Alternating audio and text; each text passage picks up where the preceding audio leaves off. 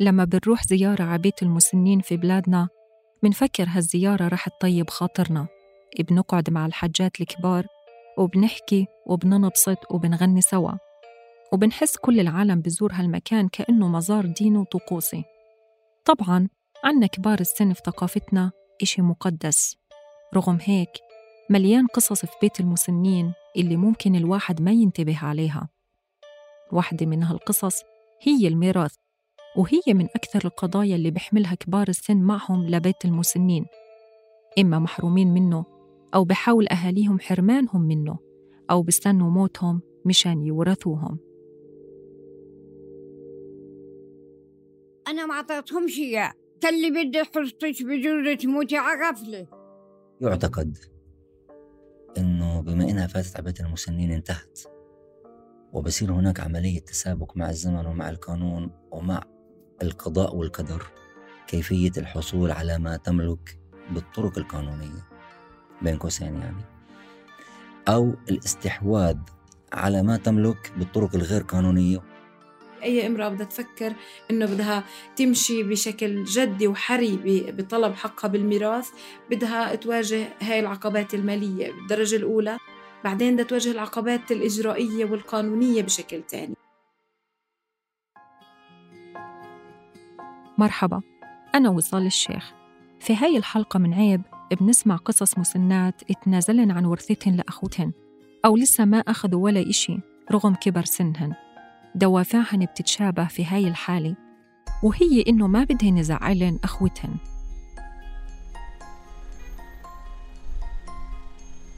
لما بزور بيت المسنين بمدينتي مدينة جنين في فلسطين لازم أمر أول إشي من أزمة الشوارع والبسطات وصوت البياعين.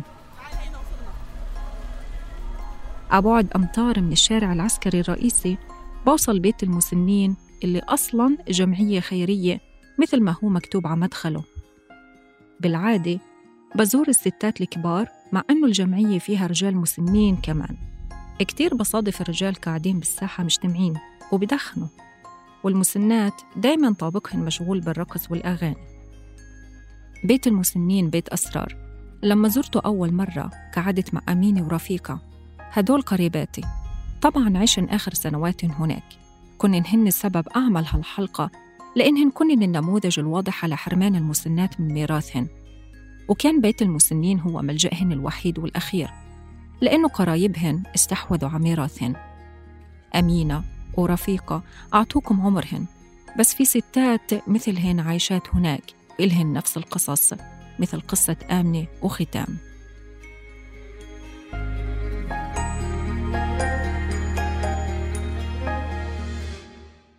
أنا ما أعطيتهمش إياه. اللي بدي حصتك بجرة تموتي على غفلة وأنا حصت الحمد لله. الله يرضى عليه. يعني أنا ما بتأثرش معي لأنه خلص لما أنا ربيته. الله يرضى عليه. والله وقت ما بيطول في الغيبة إني بصير عيط يعني بكى عندك أرض وأخذوها؟ آه نتفي هو بستان صغير إحنا ومسير داير ما يدور الله ريتوها بركة عليه. روح يا عمي. وأعطوكي مصاري طيب؟ لا. أعوذ بالله والله ولا شيء. أنا بدي منه مصاري بدي الله يسامحوا بيها. الله أخوي. أخوي مش غريب. ولما أنا ربيته الليل والنهار بكيت واقف فيه. هاي الحاجة آمنة. أول مسنة قابلناها. بتحب تضل بغرفتها؟ لأنه أبوها كان يمنعها دايما من شوف الناس ومن الزواج لحد ما صار معها فوبيا من الناس. غالبية المسنات اللي بيعيشوا في بيت المسنين اليوم هن جايات من ريف جنين اللي بيقوم بالدرجة الأولى على الزراعة في المعيشة والدخل الاقتصادي. يعني اشتغلن بمواسم الزيتون والحصيدة وحراثة الأرض وتعشيبها وغيره. بتكون المسنة اشتغلت بأرض العيلة أضعاف جهد أبوها أو أخوها. بيجوا عنا تحديدا النساء بتكون في عندهم لا شك أمراض اللي هي أمراض الكبر اللي بترافق الشيخوخة. السكري الضغط تعرضهم لجلطات في السابق إضافة إلى بعض الأمراض النفسية والعصبية والعقلية أحيانا من الزهايمر أحيانا تخلف عقلي. هذا صوت مدير جمعية بيت المسنين الخيرية أسامة السيلاوي. ما في طبيعة واحدة لا, يعني مشتركة بينهم كلهم. كل حدا له آه، خلفية مختلفة عن الآخر وطبيعة حياة مختلفة عن الآخر. أغلبهم ما أنجبن ما, ما عندهم أولاد وبالتالي كانوا هم بنت في عيلة كبرن خواتها وأخوتها تزوجوا وتركوا بيت العيلة ضلت هي لحالها في العيلة. كانت صارت تعاني من الوحدة بداية. بعدين من الكبر وأعراض الكبر اللي هو الضعف والهزل العام. بحياتنا اليومية بنصادف كثير قصص لستات انحرموا من الميراث بس لما تنحرم وبالنهاية تعيش ببيت المسنين يعني هو شعور بالقهر المضاعف ولما فتحت هالسيرة مع الستات في بيت المسنين كن يا يبكين يا يتحسرن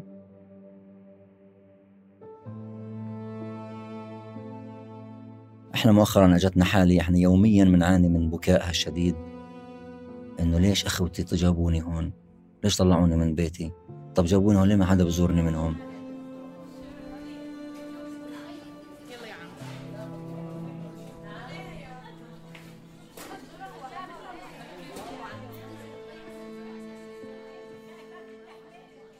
هو يعتقد إنه بما إنها فاتت على بيت المسنين انتهت وبصير هناك عملية تسابق مع الزمن ومع القانون ومع القضاء والقدر كيفية الحصول على ما تملك بالطرق القانونية بين قوسين يعني أو الاستحواذ على ما تملك بالطرق الغير قانونية وهذا الإشي إحنا ما ندخلش هذا الإشي بيكون خارج عن إرادتنا وعن وعن علمنا ومعرفتنا أحيانا. و... والإنسان إذا ما بده يخاف ربنا ويأكل ملك غيره حتى إذا بتكون أخته أو عمته أو خالته أو حتى زوجته أو حتى أمه يعني هذا شأنه. الحرمان في حالاتها المسنات بيصير بسبب قلة وعيهن بالقانون أو بالتلاعب بأوراق الإرث. قريبتي مثلا أهل زوجها المتوفي زوروا أوراق رسمية وتلاعبوا فيها وطلقوها منه حتى ما تأخذ حصتها من الميراث. حكينا مع المحامية في مركز المرأة للإرشاد القانوني والاجتماعي هناد حميدات لنسمع رأيها. المسنة وغير المسنة حتى الست الصبية اللي بدها تطالب بحقها بالميراث آه، كانت في بيت أهلها في بيت زوجها آه، بنت في بيت العيلة في مجتمعها آه، بدها تطالب بهذا الحق بالميراث. في عنا كتير معيقات منها معيقات قانونية منها معيقات اقتصادية بتواجه النساء نفسهم إنه تكاليف هذه الإجراءات اللي أنا بدي أروح أطارد وراها ممكن تكون تكاليف شوي عالية خصوصا إذا كانت الست ما بتشتغل آه، مش امرأة عاملة فيش عندها دخل خاص فيها أو مستقلة ماليا. يعني ما عندها فلوس تمكنها من المتابعة والمراكزة وراء هذا هذا الطلب لأنه بنعرف أي إجراء قانوني بدها تعمله أكيد بده يكون في من وراء رسوم سواء رسوم حكومية أو إذا بدها توكل محامي كمان المحامي فيه له هدول المسنات وكثير نساء بنسان إنه إلهن حق فبصير من العيب تقولي بدي حقي. لأنه المجتمع أعلى من مفهوم المواطنة والحقوق وفق القانون. ورغم إنه الدين اللي بيعتبر في مجتمعاتنا السلطة العليا أعطى للنساء حقها في الميراث وإن كان أقل من الذكر. رغم هيك ذكور العيلة هي الفصل الأخير اللي بقرر يعطي الإناث أو يحرمهن. مسألة الميراث ما بتخضع للنقاش والقياس. إنه قد إيه حياتنا الاجتماعية تغيرت وتحدثت وحتى مرات مش مهم القوانين المدنية اللي بتحاول فيها الدول مثل فلسطين تحسن فيها حقوق الإنسان ومش مهم إن كانت الست من مدينة أو قرية بكل الحالات بنلاقيها بتنحرم من الميراث. أي امرأة بدها تفكر إنه بدها تمشي بشكل جدي وحري بطلب حقها بالميراث بدها تواجه هاي العقبات المالية بالدرجة الأولى. بعدين بدها تواجه العقبات الإجرائية والقانونية بشكل تاني. يعني ممكن الست ما تعرف إنه أنا إلي الحق إذا إخوتي رفضوا يعملوا حصر إرث وخلص بقولك إحنا بدنا نقسم الموجود بين إيدينا من غير لا حصر إرث ولا نعرف شو الفرض الشرعي ولا شو كل وريث له من الأسهم. إلك حصة هالقد هالقد إحنا فرضناها. بدك تاخديها أهلا وسهلا بدكيش أنت الله معاكي حرة. برجع إلك. وهي المحاكم ابوابها مفتوحة. هذه العبارات والكلمات اللي دائما تسمعها النساء من من الأقارب. من باب التهكم طبعا على العدالة وعلى المحاكم. لو سمعنا للفتاوى بموضوع الميراث حتى اللي بيحكيها الشيوخ والمفتيين المعاصرين بنلاقي إنه الدين غلظ من عقوبة الحرمان من الميراث الخاص بالإناث. رغم هيك بتضل الأعراف والعادات والقانون محاصريننا وهذا اللي بدفع كثير نساء للاستسلام. جزء من المعيقات الاقتصادية والإجرائية والقانونية. عدم وعي النساء كمان بالقانون يعني ممكن هي ما بتعرف أصلا إنه أنا بقدر أغير هاي الحصة. بعرف إنه عندي آه، ممتلكات التركة هي كبيرة ولكن الحصة اللي طلعت لي كتير صغيرة. بس هي يمكن بتعرف إنه خلص هذا هذا اللي إلي تاخده من المسلمات. وما تعرف إلا بعد عشر سنين أو بعد فترة من الزمن أو حدا يوعيها بطريقة من طرق التوعية غالبية المسنات اللي زرتهن هن عازبات ما تزوجوا. ولما تكون هالست في أسرة كل فرد بينشغل بحياته الخاصة. بصير صعب حدا يعيلها أو يرعاها. هون تتدخل وزارة التنمية الاجتماعية وبتحولهن على بيت المسنين لأنه ما ضل حدا يساعدهن خاصة لما بمرضن. مؤسسة وزارة التنمية الاجتماعية اللي هي بتدرس الحالة هاي وتحولنا إياها لبيت المسنين على مشروع اللي هو شراء خدمة. في منهن كان هن مشرفات على تربية وإعالة أبناء أخوتهن أيتام. يعني أنا بذكر عنا حوالي أربع خمس حالات هن اللي أشرفن على تربية ورعاية وتمويل أولاد أخوهن. أخوهن توفى أمهم آه، تزوجت وهم صغار هي اللي ربتهم. وهي اللي رعتهم وهي اللي صرفت عليهم وهي اللي تعبت واشتغلت وشكيت. هاي الأوضاع الاجتماعية والبيئات المختلفة بتخلي حياة المسنات والألفة بينهن صعبة داخل بيت المسنين لأنهن بالعادة جايات من بيوت وحياة مستقلة. تدريجياً بصير شعورهن تجاه العالم الخارجي كأنه معدوم نتيجة الظلم المركب اللي عشنه ونتيجة حياتهن الجديدة في بيت المسنين اللي بيرسخ صورة عندهن إنه حياتهن انتهت. وعيلتهن تخلت عنهن. ويمكن هذا بيولد مشاعر الاستسلام والتخلي عن كل إشي برا حتى فكرة الميراث والأرض والبيت.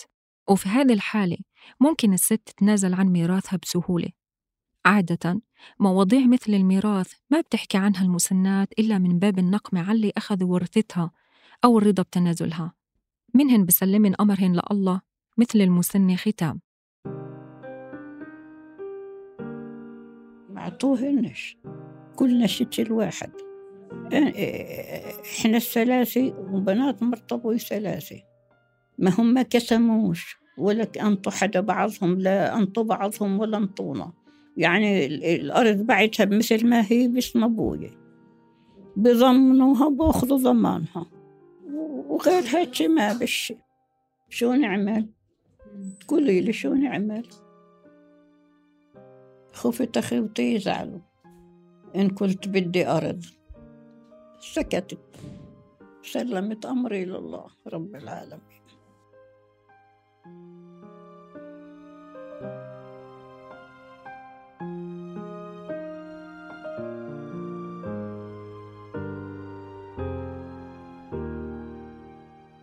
واحدة من المشاكل اللي بتواجه كبار السن إنهم يحصلوا ميراثهم وتركتهم وحقوقهم إنه أنا لمين رح آخده؟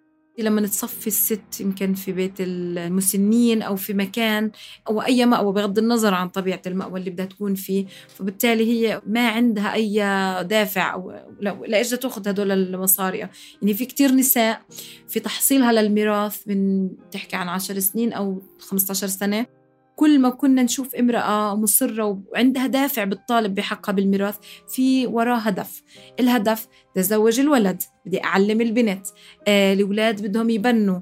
آه فيش عندي بيت بدي أبني بيت أو يحط أولادي فيه لأنه زوجي وضعه على على قده. ففي كتير كانت دوافع. لما نحكي عن كبار السن كبار السن كأنه أهدافهم في الحياة خلص بنك الأهداف اللي عندهم. صفى في عندهم أشياء محددة إنه يلا يلا آخر العمر. فبالتالي ليش أتعب حالي وأطارد أكمل ومراكدة ورا ورا هاي المصاري؟ وين بدي أحطها؟ معظم العائلات بفلسطين بتلاقي معيقات كثيرة أمام توزيع الميراث بشكل صحيح وسريع. على طريقة توزيع المماطلة أو توزيعه بطريقة غير شرعية وممكن الواحد يقضي سنوات طويلة حتى يأخذ حصته. مثل ختام المصابة بالألزهايمر. اللي عايشة حاليا في بيت المسنين ولحد الآن ما أخذت حصتها لا من أخوتها ولا من زوجها.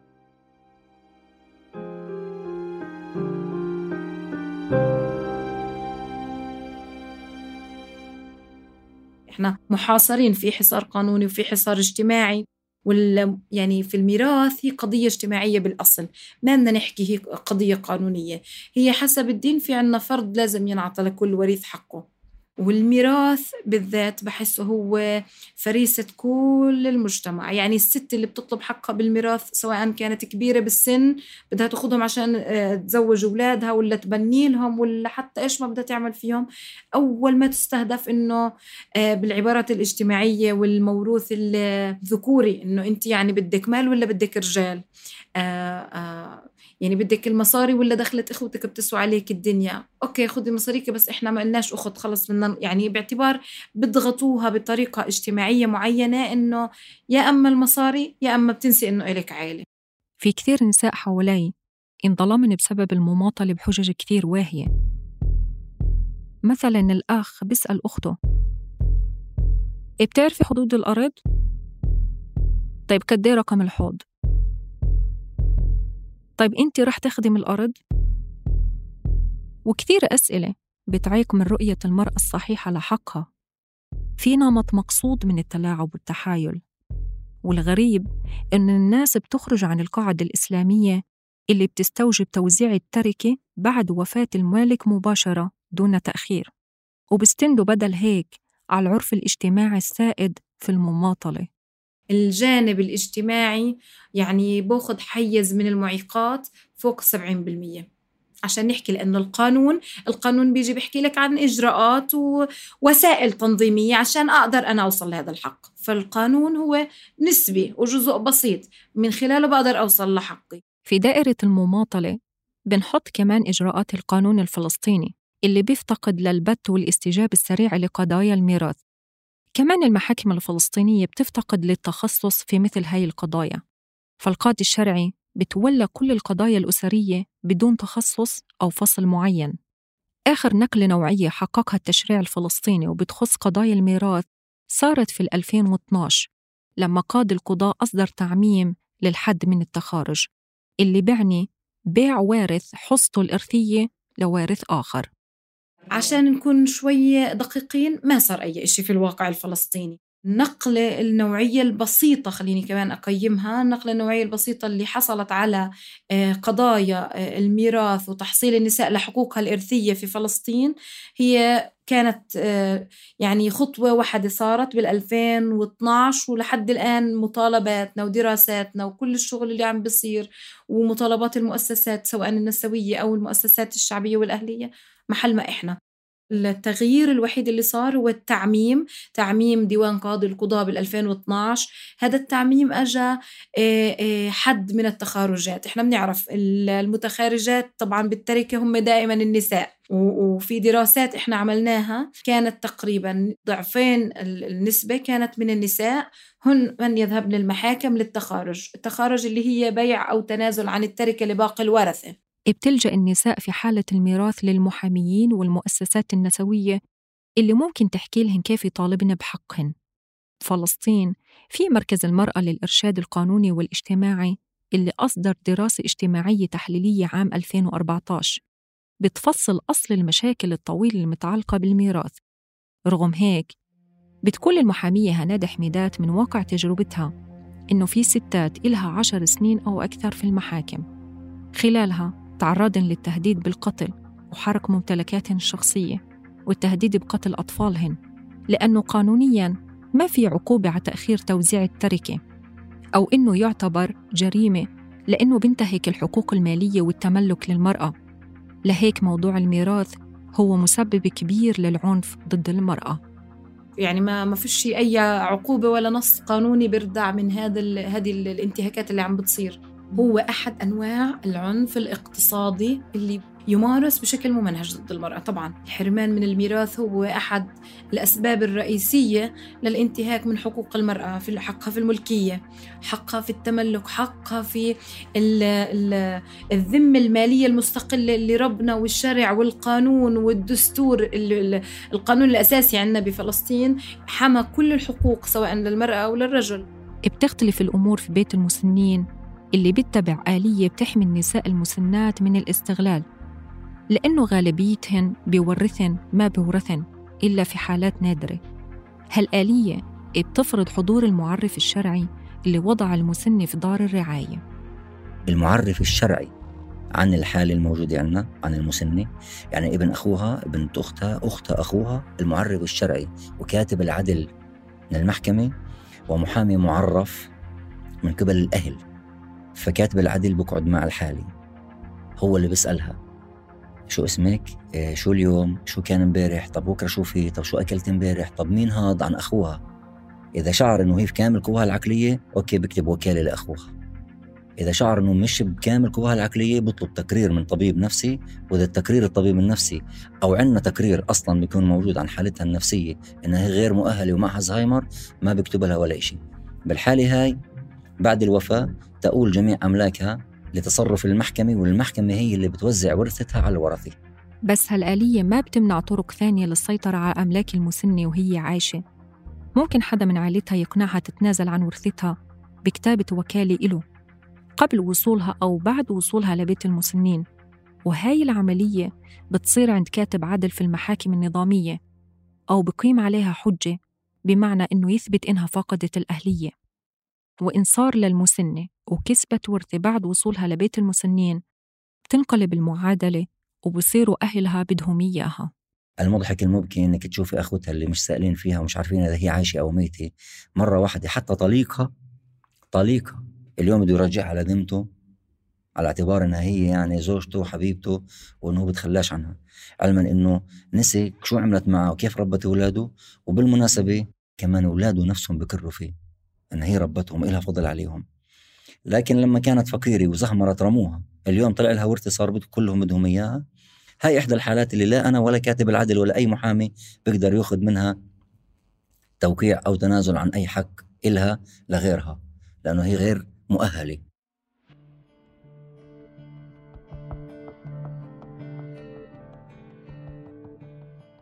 في عام 2022 أقر مجلس الوزراء الفلسطيني قانون الضبط وتوزيع الميراث ورح يعمل هالقانون على إلزام الفلسطينيين على توزيع الميراث حسب الشريعة الإسلامية. واتخاذ إجراءات وعقوبات تصل حد السجن ضد كل من يحرم امرأة من ميراثها. وبتجاوز هالقانون حق التراضي عبر تدخل الدولة بشكل حازم في موضوع الميراث بعد ما كان متروك للوازع الديني. بس هالقانون ما صدق عليه رئيس السلطة الفلسطينية لحد الآن وبالتالي ما دخل حيز التنفيذ. بالإضافة لصعود حركات إسلامية مثل حزب التحرير اللي منشغل كثير بمحاربة أي تغيير إيجابي بتكون في النساء لصالح حقوقهن بحجة العيب والحرام والشرع. مثل الحشد ضد الاتفاقية الدولية للقضاء على جميع أشكال التمييز ضد المرأة سيداو حكينا عنها بحلقة سابقة من عيب بتلاقوا رابطها في وصف هاي الحلقة.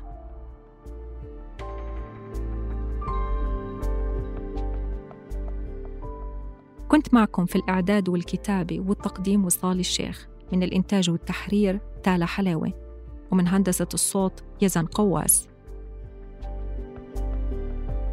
تقدروا تشتركوا في قناة عيب على تطبيقات البودكاست حتى توصلكم تنبيهات الحلقات الجديدة. بودكاست عيب من إنتاج صوت.